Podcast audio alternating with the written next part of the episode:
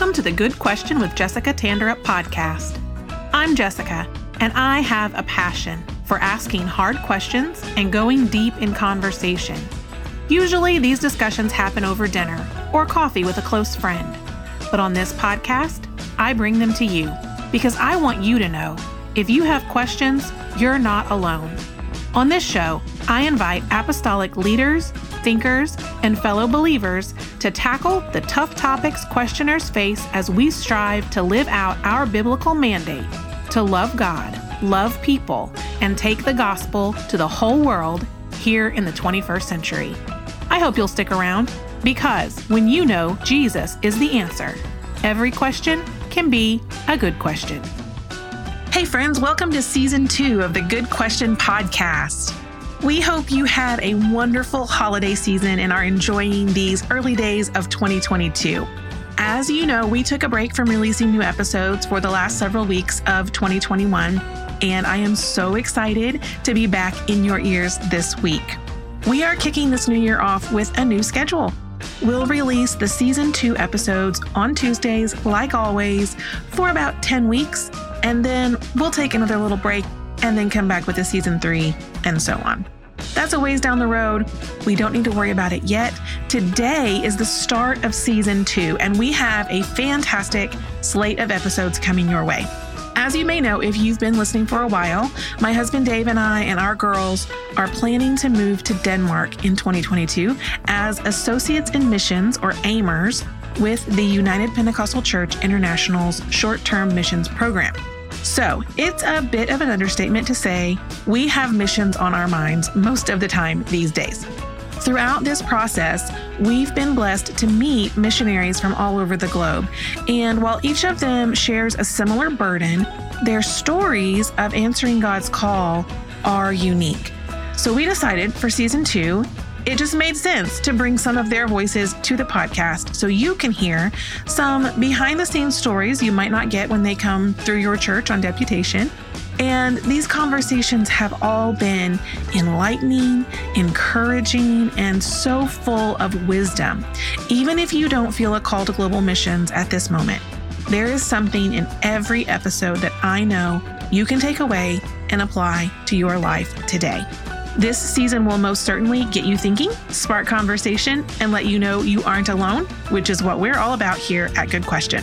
So let's get to the first conversation. Today we are talking with Corey Beebe.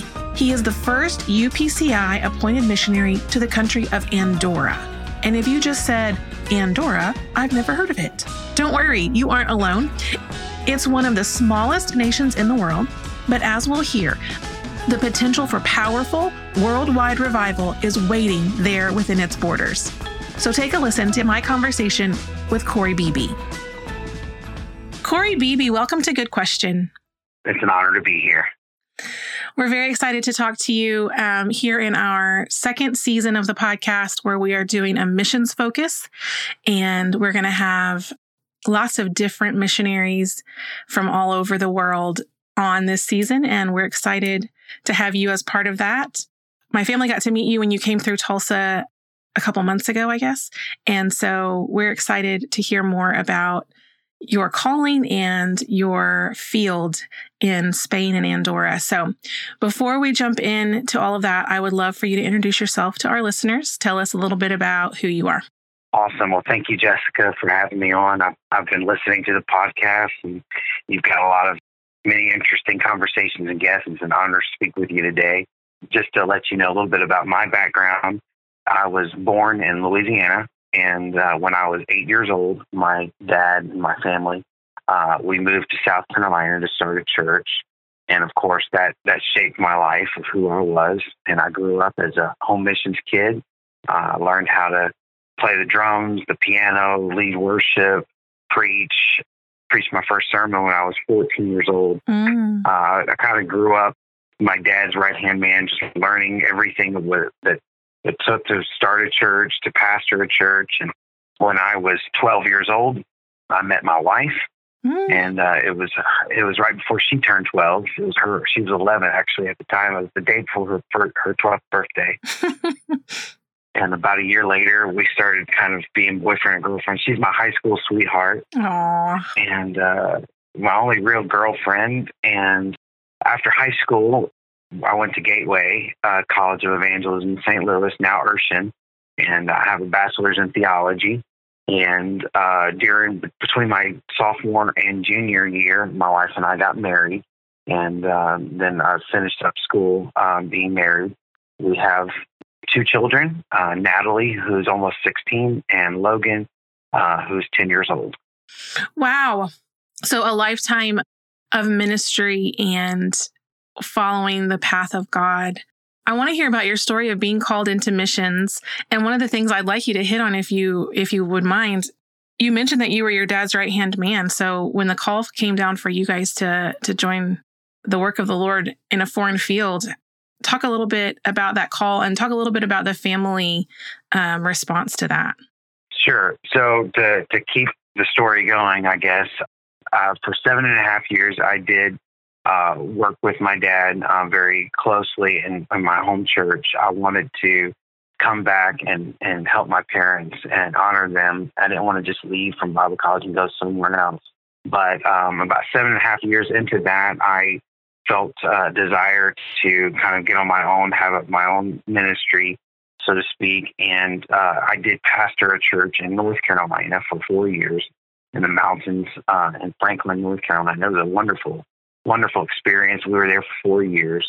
I just felt like God led me to that area, led me to that time, uh, and it really helped develop me as to to have my own unique ministry. I, I went from preaching like once or twice a month to three times a week, mm. and so uh, it really helped with that.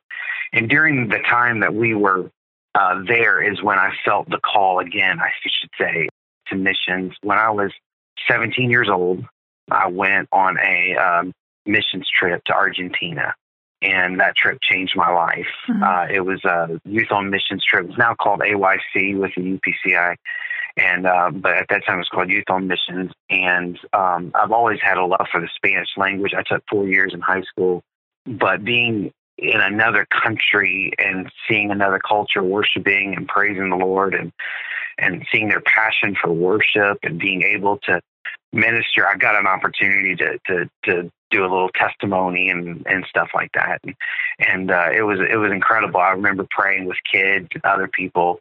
Uh, I remember especially the kids that really got to me. Uh, they were just so passionate about worship and coming to the altar, and big tears were streaming down their face, and uh, it was a it was an incredible incredible experience that totally changed my life. And um, the really cool thing is is that I had an opportunity to connect with both the missionaries on that trip.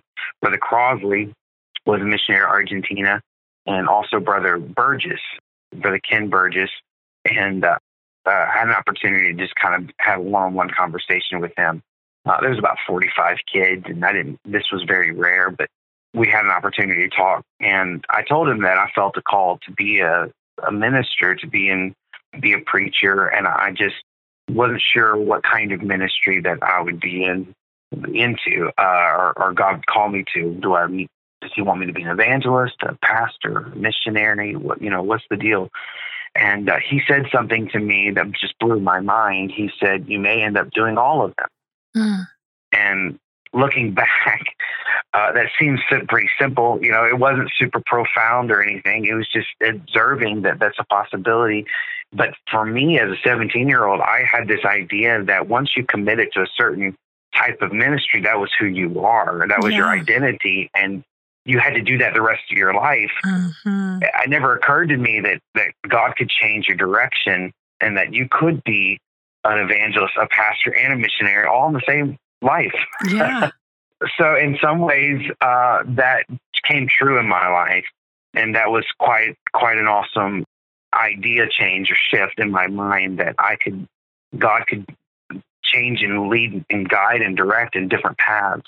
And so that was the kind of the, the that was when I was 17. Of course, fast forward, you know, I'm pastoring now in Franklin, North Carolina, and I was in uh, Chick Fil A where all good things happen. yes, praise. I think we're going to have Chick fil A in heaven. Uh, that's my request. Yes, me too. uh, so uh, I was watching a, a missions uh, service, and there was a young missionary, Brother Sportsman, Brother Zach Sportsman, who's now a missionary to Rwanda. He is a missionary. Uh, he was uh, in Burkina Faso, uh, but now I think he's about to go to Rwanda. And um, he was sharing his testimony.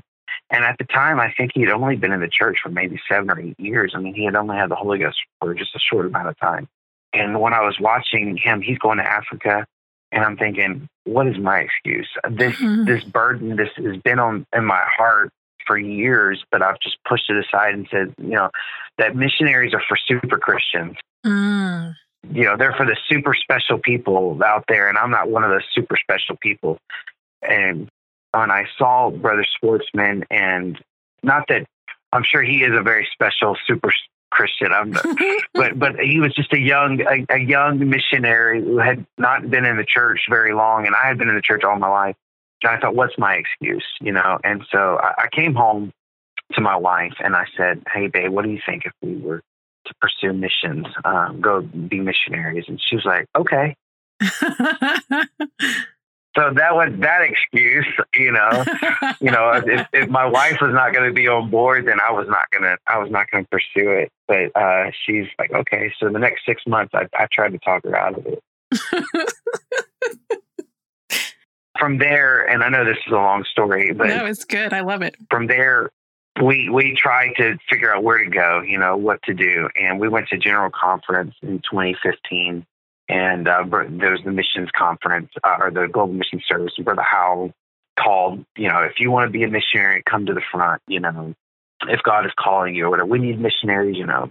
Brother Howell, uh, Brother Bruce Howell is uh, an incredible, incredible man of God, and uh, just just highly respect him. And when I went down to pray, Brother Nathan Herod, who is a missionary in Spain, who I had known very little. Uh, at, I went to he went he finished his last um, year at Bible College at Gateway, so uh, I knew of him, but I didn't know him very well. But I asked him to pray for me because I felt called to the Spanish speaking world. Was not thinking Spain at all. Mm. In my mind, we were actually thinking Nicaragua. Mm. We decided to spend some time in Nicaragua uh, for a little while, and that's where we thought we were going to go. Um, but I, looking back, it's kind of neat how the only person that I saw that I connected with at that general conference was Brother Nathan Herod, and uh, he prayed for me at the time. And so uh, we were thinking uh, Nicaragua.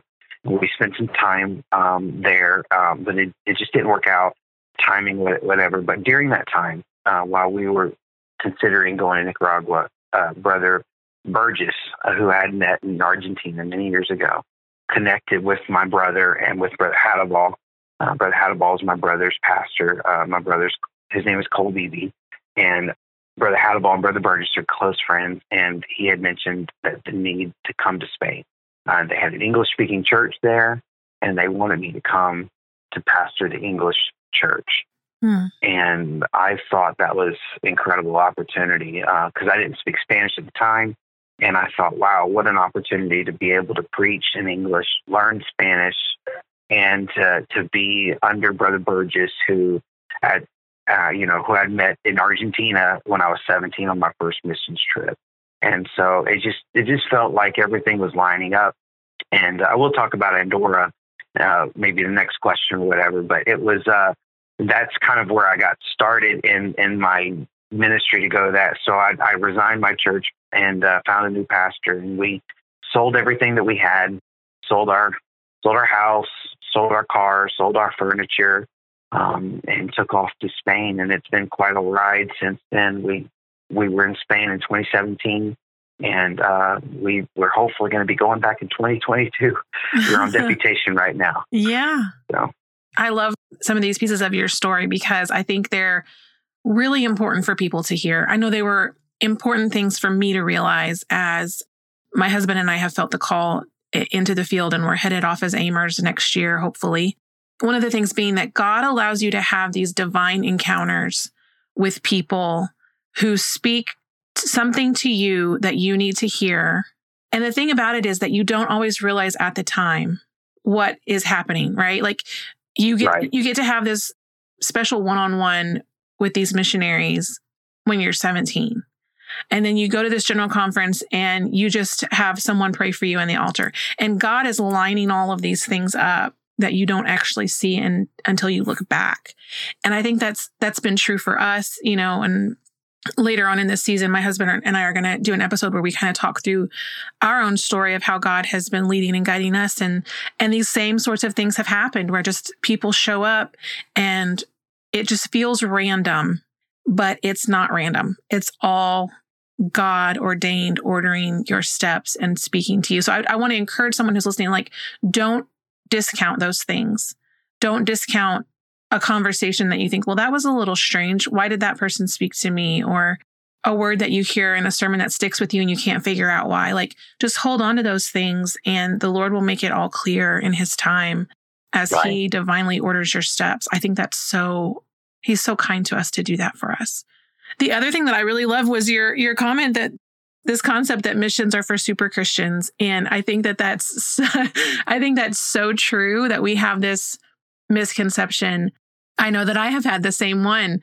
We look at our missionaries and say like missionaries are our heroes, and they are absolutely they're our heroes, but they are not superheroes. You know, like they're Christians just like us that are are answering the call to serve God outside of their home country, and it's it's really as simple and as wonderful as that.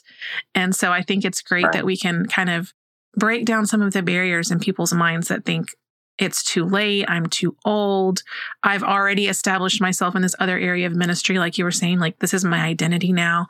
Like God is not limited by any of those things and if we can open our minds to see what he wants us to do, I, we're going to have a fuller life in him um, and a fuller ministry. So I think that's I think that's all fantastic.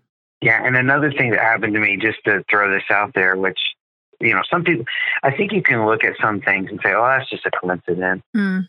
whatever. But when we were thinking about going to um, going to Spain, um, I came home one day and uh, there was a, uh card from a real estate agent on my door, Hmm. and I had not told anyone. We was just talking to just my wife and I. And like, what's happening here?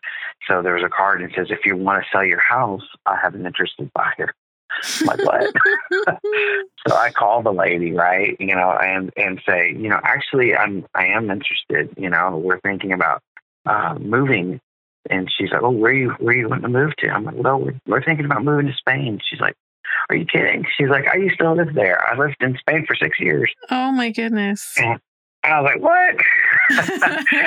so, you know, as a child, she lived there. There's a military base south southwestern part of Spain, and she lived there as a child. And um, I wish I could tell you that she sold her house. You know, that would have been such a great story, but she did not. But it, it- I think it was one of those like, okay, God. I mean, how many times has that ever happened? You know, Mhm. never. I've never had anyone put a business card. I, and I was like, okay, God's telling, yeah, it's time. It's time Yeah. to, to to think about these things. You know, and I was like, okay, so it's hard to hard to. There's a lot of little things uh, like that that that's happened that that uh, if you're paying attention, Mm. you recognize this this is God. Now you, you can always shrug it off and say, you know, uh, that's just coincidence, you know. But when you do that, when you resist the call, when you resist God tugging and, and showing you things, uh, it's a miserable place. And and I have been there. I have been there. At some point, you just got to embrace it Mhm. and go for it. Yeah, So for sure. Well, you, as I mentioned before, you came through Tulsa, spoke to us, and preached for us at the church today. And I mentioned this to you before we started recording that my daughter, my six year old, was just fascinated with Andorra and with your call to Andorra. So she asked us in that service if we could give to you to you guys, which we we told her sure, of course we can. And and then she was so excited whenever uh, we told her that we were going to be speaking with you for the podcast. And so the question that she wanted me to ask you ties into some of what we're going to talk about next, which is the country of Andorra. And she wants to know what is Andorra like? Okay. For those of you who may not know, because it's okay, a lot of people don't know this. Andorra is a small country uh, between France and Spain in the Pyrenees Mountains, and It is a gorgeous country. And we're, we're missionaries. We're the first missionaries to that nation. And uh, it is a very tiny, they call it microstates. And, uh, and Europe has several microstates. Uh, it's one of the smallest countries in the world. And um, it's probably smaller or half the size of most people's counties. Uh, that's how small it is. And it's uh, about 80,000 people uh, in their population. But you're surrounded by mountains. So when you go into Andorra, there's this kind of like slit that you go through. And then when you get to Andorra La Vella, which is the capital city, you're in the valley, and literally on every on 360, uh, there's mountains around you, and they're massive, massive mountains. Mm. So you, in some ways, you feel like you're in a fishbowl, hmm. and uh, it is just gorgeous. And of course, right now it is snowing, you know, mm. and uh, there's there's snow all over, and they're known for their ski resort. So so uh, while it's a small population, it doesn't feel small because now I don't know how the pandemic has changed the tourism industry in Andorra, but prior to the pandemic, somewhere between eight to ten million people would visit Andorra every year. Oh my goodness! And so it feels very large in some regard. It's very modern, very new construction, um, a lot of shopping. Uh, there's, they've got a shopping mile in downtown uh, Andorra La Vella where it's like an outdoor mall. It used to be street. It's now pedestrian uh, walkway. So it's uh, they've made it all pedestrian, all the, the the downtown area. So you have to park like in a parking garage or a parking lot, and then you can literally walk the whole city. And it's like a big, huge mall. It's it's it's beautiful. The mountains are gorgeous, uh, especially this time of year. You can drive and see um, see snow as far as the eye can see and beautiful mountain landscapes. So uh, to say that uh, we've fallen in love with that area is, is an understatement. It, it's absolutely gorgeous. And, and for your daughter, I will say this. They have like a partnership, or they did when we were there. I don't know if they do or not, but they have a partnership with Disney. Mm. And what they do, especially during Christmas time, is they will put Disney characters lit up all throughout the town. Mm. And uh, those be these massive, like Mickey Mouses and Donald Ducks and, and whatever. And uh, it's really great around Christmas time. It's absolutely gorgeous. They just light up the whole city. so I, I, miss it. Uh, of course, I love being with my family and uh, spending Christmas with my my parents and my in laws. But I would much rather be there right now. yeah. it sounds gorgeous. It is. It really is. It's a unique place. It's uh, it's not in the U- European Union, so uh, it's it has a border, and you have to go through the border, and it, sometimes it takes a while to get in and out of the country. Uh, whereas from going from Spain to France, you don't even have to worry about it because of the EU. Now, again, we lived there pre-pandemic, so I don't know how that's changed. But right. um, anyway, I hope that answers your question. Yes. Uh, but it's it's a beautiful place, a lot of mountains, rivers, nature. They're known for their ski resorts and mountain biking. The Tour de France actually goes through Andorra, okay. and they actually just recently uh, this summer had the Tour de France, and they spent spent the night in Andorra La Vella, which is the capital city. So, how um, cool! Beautiful, beautiful place. So. so, tell us then a little bit about how you ended up feeling the call specifically there. So, while we were in Madrid, we we met a lady. She moved from Moscow. Uh, she's a Filipino lady, and she moved from Moscow to Madrid, and she was only in Madrid for a few months. And um, but uh, one day uh, she called me up to the church and said, "Pastor, uh, I'd like to uh, talk to you about something." I was like, "Okay." So she said, I, am I'm, I'm wanting to move to Andorra. I've got a job there," and I'm like, "I don't I don't think that's a good idea. There's no church in Andorra." And you know, I was like, well, when are you planning on leaving? You know, she's like, oh, I've got my bus ticket and I'm leaving this afternoon. Oh, no.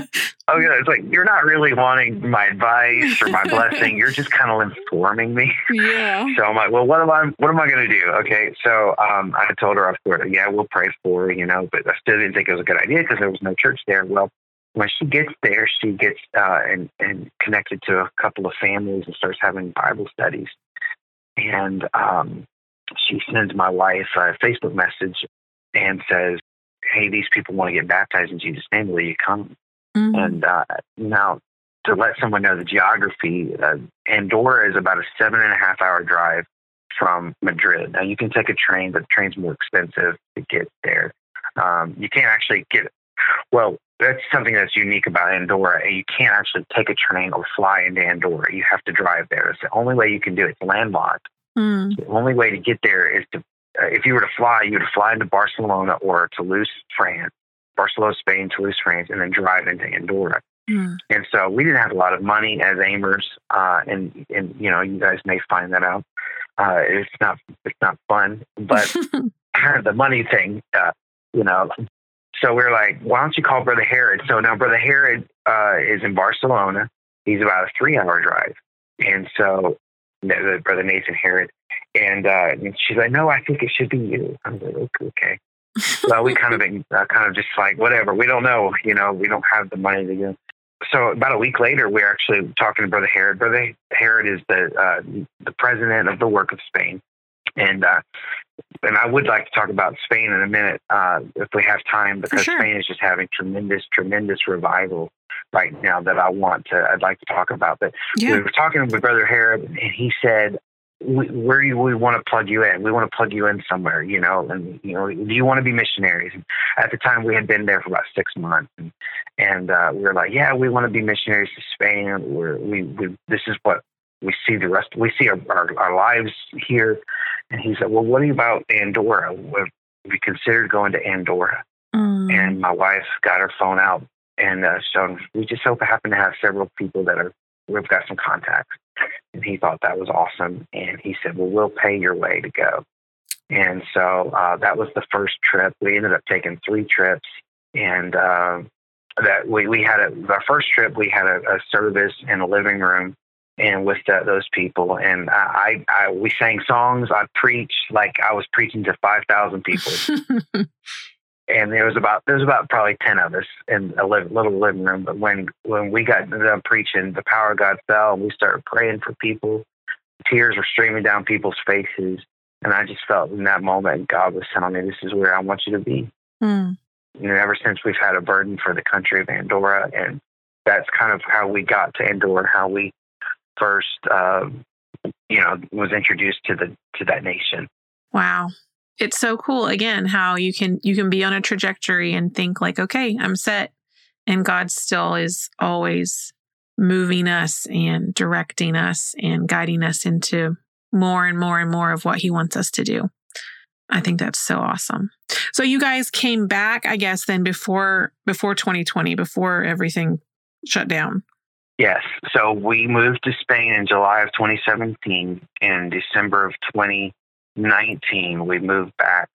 We were supposed to meet the, the Global Missions Board in February, first week of February, to be appointed as intermediate missionaries.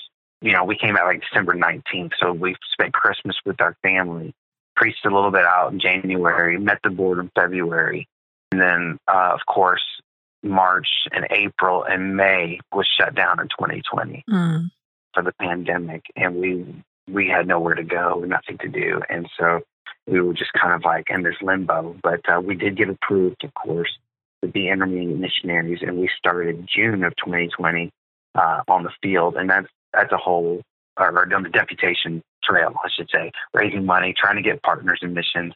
We've been traveling since then, and we, we're hoping to get back hopefully in 2022. It's a long process.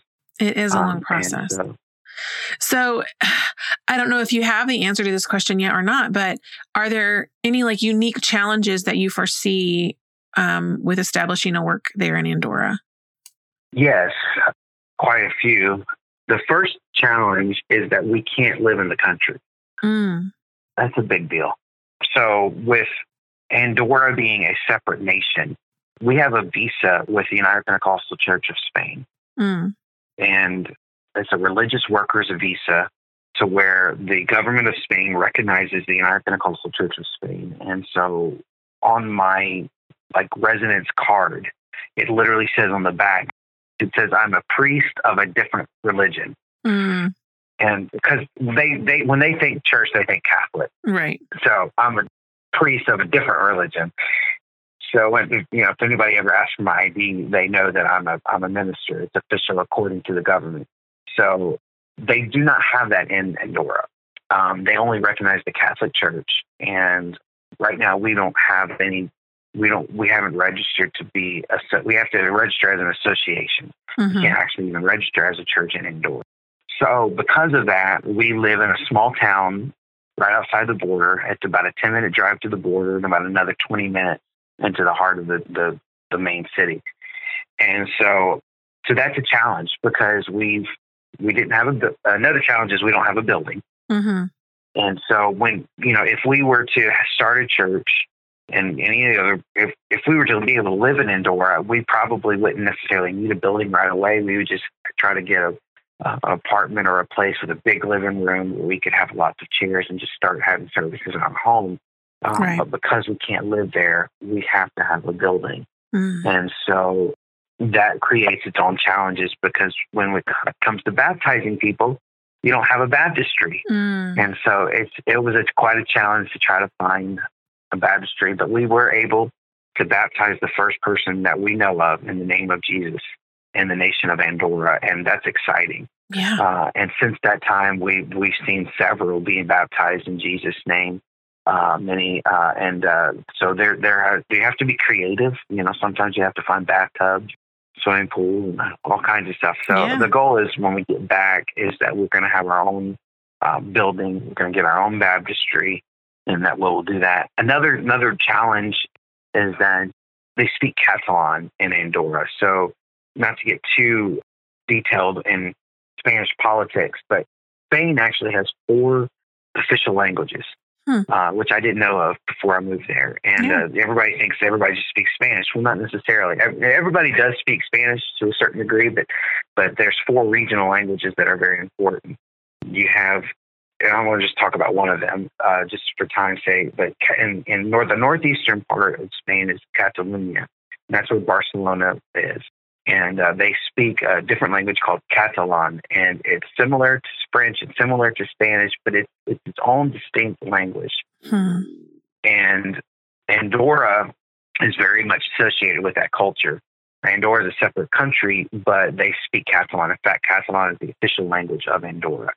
And so everything is done in Catalan. But everybody speaks Spanish too. So uh, we're learning Spanish.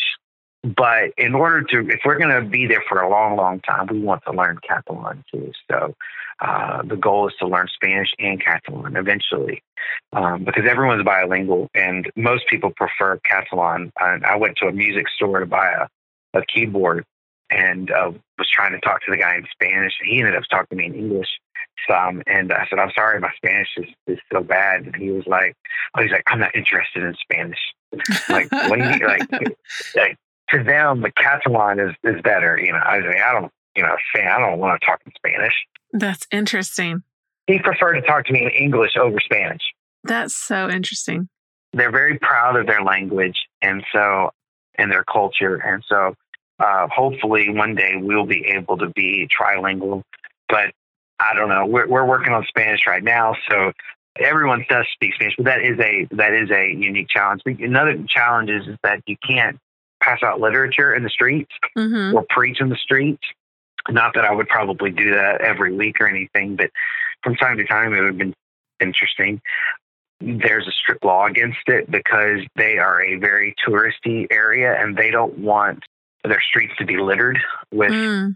like tracts. They they don't even let like restaurants do it. Like in like in Madrid and Barcelona, you walk down the main um, shopping areas, there will be people giving you uh, like brochures for sales, right?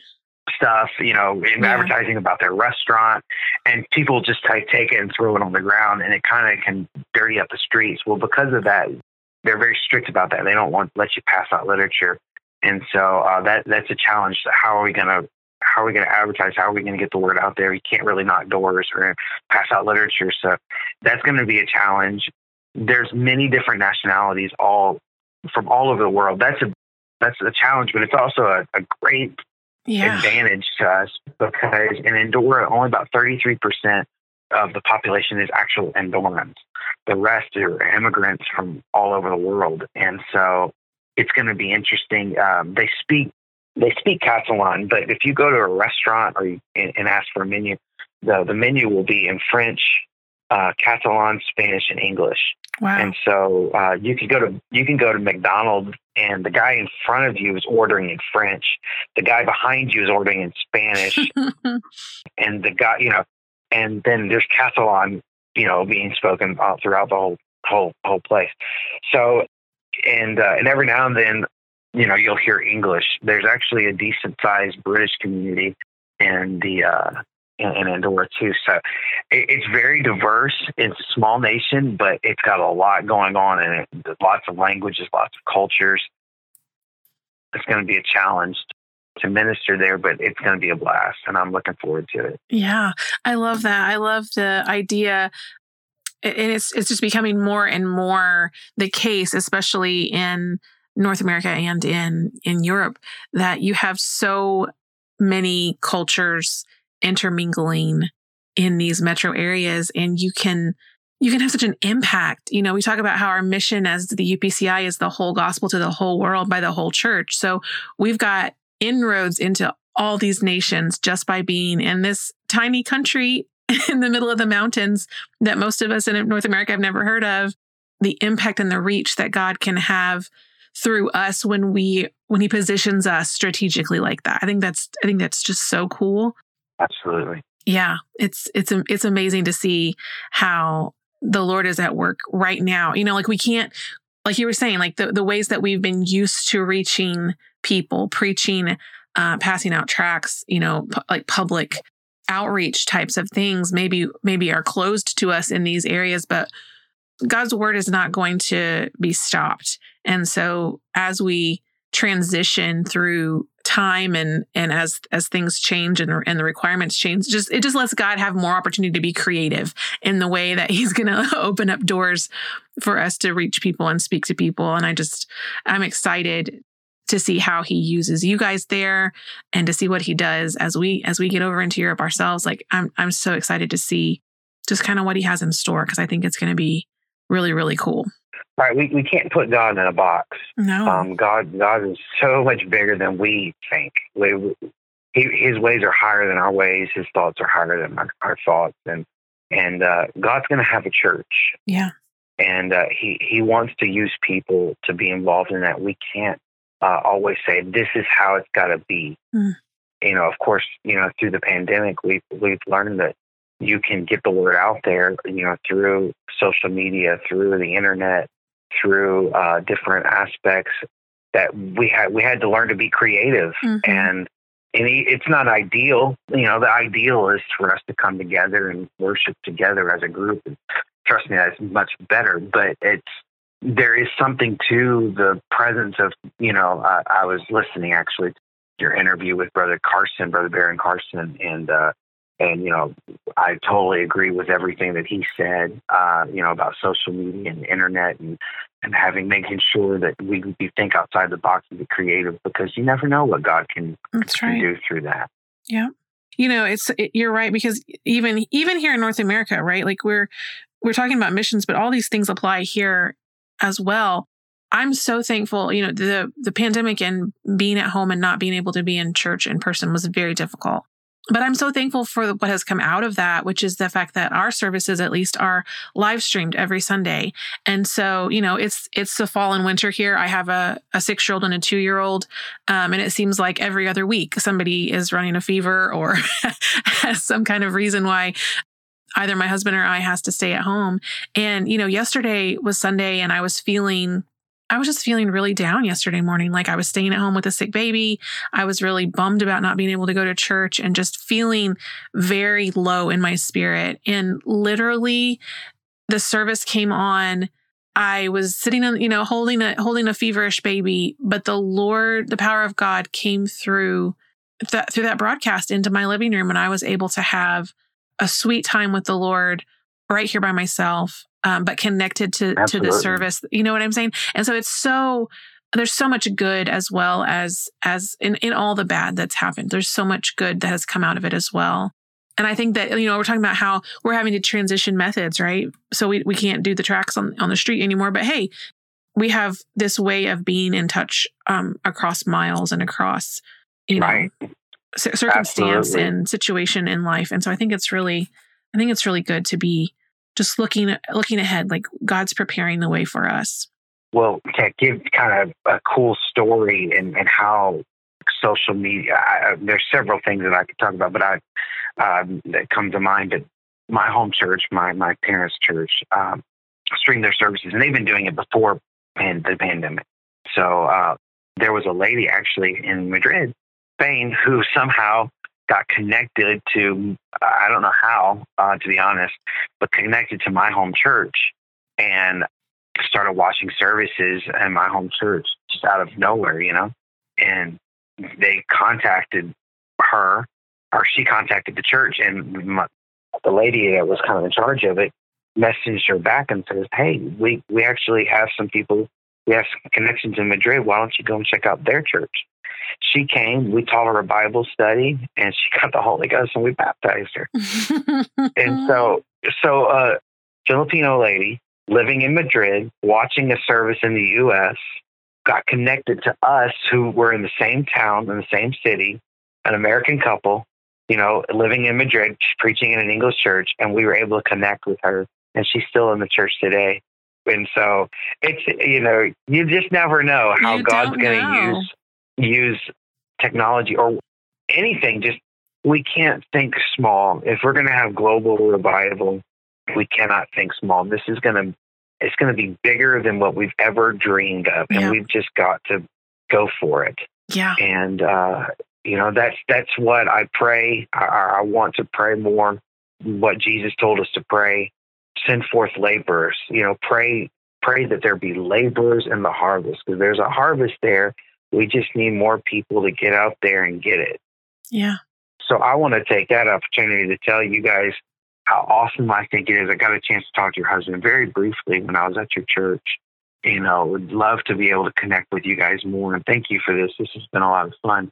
But I encourage you guys that, you know, wow, what an incredible opportunity that you, you're going to have to go to Denmark. And, and I'm excited for that. And, uh, and all the things that you're going to see and do and experience not that you can't be used in your local churches and and and not that you can't but but i think that there's a, a call that god is putting in, in, in the church that says we need to reach beyond our local borders you know yeah. we need to go beyond and uh i mean that's that's the great commission you know yeah. uh and and I, I, just want to be a part of it. And and not saying that if you stay in your local church, you minister only in your local church, that you're not fulfilling the Great Commission. I'm not saying that, but somebody does have to go into uh, the othermost parts of the earth. Yeah. Everybody can't stay in Jerusalem. yeah, you know, no, somebody's so got to go to Judea and Samaria and to the uttermost parts of the earth. Who's who's going to do that? And there needs to be some people that says, "I'll I'll I'll do it. I'll go to those uttermost parts of the earth places." Yeah. Well, you wanted to talk to us about what God's doing in Spain, and I want to hear about it. So, if you have some time to to share that with us, we'd love to hear it.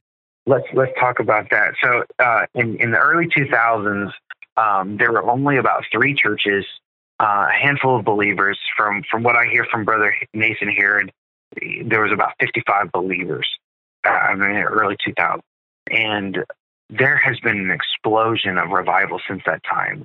In 2015, jumping to about 2015, there were 47 churches. Wow. And there was a push. I want to talk about Brother Herod a little bit because uh, I just I just really uh, think that he's an incredible man of God and great vision. And he he put out a vision and challenged the, the United Pentecostal Church of Spain to double in five years, and he called it Vision 2020. Mm. And so uh, the goal was by the end of 2020 they would double the churches. And uh, of course, the pandemic happened, and Spain had tremendous lockdowns and stuff. Um, but uh, at the end of 2019, there was 80, 82 churches. Wow. So there was, I think, 12 more churches to go to double the churches. And uh, of course, we were we were in the U.S. during the whole time, but uh, there was a little bit of this thing. I don't know. Are they going to be able to make it? You know. but even during the pandemic, they were able to add uh, 12 new churches during 2020, and they were able to still meet the goal of doubling the churches in Spain uh, in five years. And uh, since that time, I think they've added a few more churches. I think there's, I think they're, they've, they've fluctuated between 95 to 97 churches recently. I think the recent numbers are 95 churches now in the country of Spain. Uh, I think Andorra is up under that umbrella. And so um, there's just been tremendous, tremendous revival. That you know, there were people getting uh, the Holy Ghost on Zoom calls. Wow. People would sneak out on their grocery run during the strict lockdowns, and they would sneak into homes and baptize people in bathtubs. They were able to start 12 churches in a pandemic. That's crazy. In Europe. That's crazy. Not, not in the U.S. and yes. And so I had nothing to do with it. And so, um, you know, I, you know, we of course been praying for Spain, but we weren't there at the time. And so I just want to give a shout out to what God is doing. And I also have to give a shout out to, to other short-term missionaries that are in Barcelona with Brother Herod, under Brother Herod. They are, uh, there are three in particular that I want to give shout out to. When we left uh, Andorra, we, we turned it over to Colton and Katie Prince from, from Texas, and they took over. They were short term missionaries. And then now uh, Josh and Lalina Tingley and Riley and Haley Garcia are helping right now in Andorra. They're actually traveling to Andorra uh, twice a month, and it's a three hour drive. And so wow. short term missionaries, aimers, man, they're awesome. They're awesome. And these are some awesome people who they've got their own responsibilities in Barcelona, but every twice a month they're going to Andorra and they are preaching and having live services. And so they were able to see seven receive the Holy Ghost and five baptized in Jesus' name over the summer. And uh, God is just working in that area so much. There's there's been tremendous revival in Spain. and God, we're seeing it in Andorra. And when I first wanted to go to uh, Europe, I thought, Lord, you you have you, there's been tremendous revivals that's taken place in South America, in Africa, in Asia, all over the world, North America. Uh, Lord, I want to see revival in Europe. Mm. It's time. It's time to see revival in Europe. And I'm talking to someone who's got a burden for Europe too. And I want to see that. And I believe that it's happening. And I'm like, Lord, just let us splosh over into Andorra, into France, into yeah. Portugal, into Italy, into Denmark. Yes. And I believe that the closer we get to the coming of the Lord, uh, there's going to be the church is going to shine brighter, and it's going to there's going to be a tremendous, tremendous revival is going to take place. And uh, we we may not understand uh, how it's all going to work, but I, I do believe that it's going to happen. Yeah. And I want to see that happen in Europe. I have a burden for not just Spain, but uh, in Andorra, but all the nations of Europe, and I just see see a revival sweep through that that area. It was grown cold to Christianity, and uh, because but we have the we have the answer we have the truth and we have the presence and spirit of god that that so many that makes it real yeah anyway uh, i'm excited about what god's doing in in europe right now it is exciting and it's encouraging. He's going to have a revival. He's going to have a harvest and somebody's got to go. Why not me? Why not you? Listeners why not you? Um, listen to the to the prompting of the lord if he's put it on your heart because there's there's work to be done. There's work Absolutely. to be done and he he he chooses to partner with us to do that work. I keep reminding myself of that every time that i feel helpless or like i'm not ever going to be enough um, I'm reminded that I'm not enough, but He chooses to partner with us to see His will done in the earth. And so I'm just, I'm humbled and also excited to see what He's going to do. Absolutely.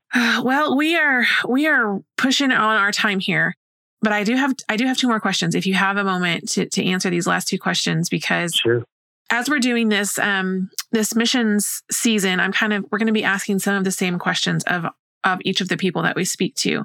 And one of the questions that I'm wanting to ask everyone is I would just love to know something that you've learned. It can be about yourself, about the church, about God, that you've learned on the field that you might not have learned um, had you stayed in North America.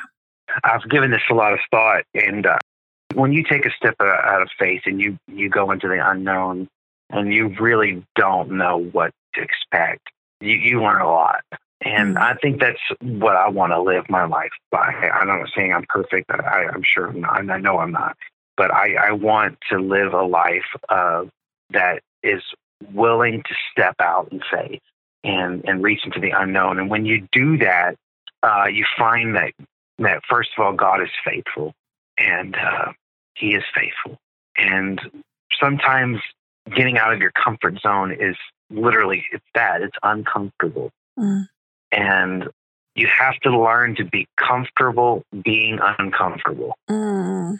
Because until you learn the language, until you learn the culture, until you learn uh, what it means to live in a different, you know, I don't think that that's something I could have learned. I know that there's a lot of things you can learn in the in the U.S. that you can.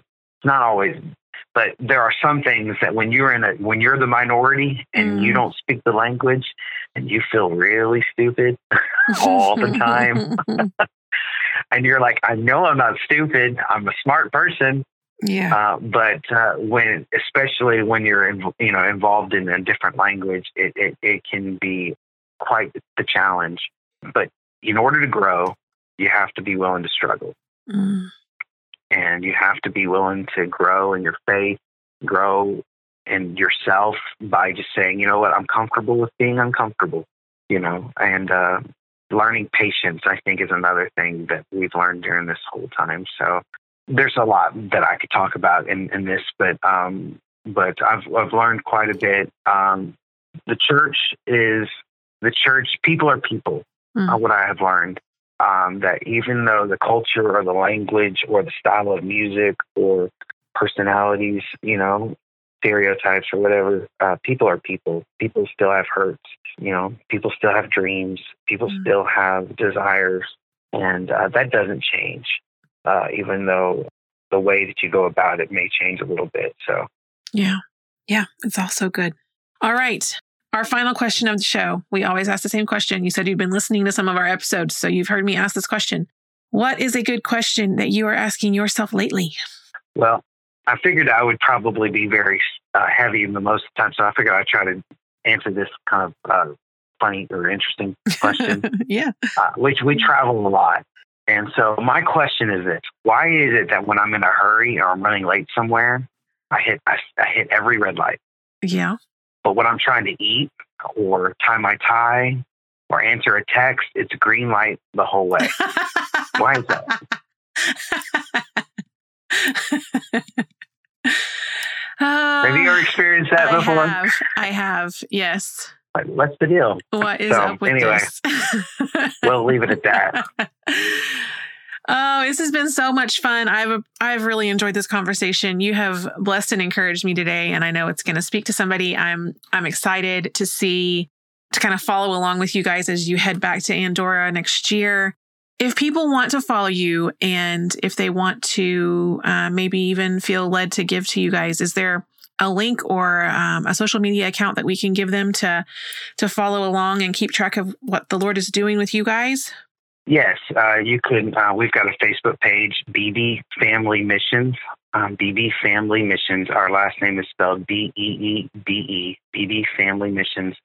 Um, we you can also look us up at Pentecostals of Andorra, um, and you can message us that way. Um, of course, we need about 30 more partners in missions to get back. If there's anyone that's interested in contacting us or partnering with us, you can do that. Yes through the United Pentecostal Church website, and enroll as a PIM. Select our name in the drop down box. Um, we would very much appreciate that. We need 30 more partners. And of course, I'd, I'd be happy to talk to anyone about our, our, I mean, this is our passion. So thank you so much for having us on. And uh, it's a it's an honor to be asked. Of course, you know you you guys have had you've had a lot of really great I've been enjoying listening since I've learned about your podcast. I've been enjoying listening to all the conversations you've had, and and I, I'm a big podcast person. So, so thank you, thank you for having me, and uh, I really appreciate it. Well, God bless you all. We will be praying and um, and we'll be following along to see the amazing things God's going to do in Andorra. Absolutely. Thank you so much. How many of you started pulling up a travel website and looking for flights to Andorra while you listened just now? I know I have added it to my ever growing list of places I would love to visit. I also know there's someone else out there who related to the mistaken idea we talked about that missions are for super Christians. If you're still not convinced this isn't true, I hope you continue listening to the rest of this season. The people we are interviewing are amazing individuals and godly, dedicated Christians, but I hope you'll hear that they're really no different than you or me. One thing I'd love for you to do after this episode is sit down and write out a list or have a conversation with someone close to you about the times in your life when God gave you a little nudge in the direction of your kingdom purpose. Maybe you didn't realize it at the time, or maybe you haven't thought about it in a while, but I'm confident He directed you in some way. It's so good for us to look back and remember those times, especially when we are weary and start to doubt. So take some time to remember and encourage yourself today. If you liked this episode, we'd love for you to share it with a friend. We would also love to hear your thoughts, your stories of God speaking to you. And if you found any good deals on flights to Andorra, come on over to our social media pages and leave us a comment or send us a message. We are on Instagram at Good Question Show. I'm at Jessica Tanderup. That's Jessica T as in Tuesday, A N D E R U P. You can also find us on Facebook by searching Good Question with Jessica Tanderup podcast. You can shoot us an email to goodquestionshow at gmail.com. And if you are interested in following along on our mission journey to Denmark, you can follow at Tanderups for Denmark. That's Tanderups with an S, the number four, Denmark. We also have a Facebook page for that as well. This podcast is a production of Good Question Media and is produced and hosted by me, Jessica Tanderup my co producer, editor, and the man who proposed the idea of a missions theme this season, good call, babe, is my husband, Dave Tanderup. Our audio engineer is Josh Powalczyk. That's it for this week. We'll be back here next Tuesday with another good question. See y'all then.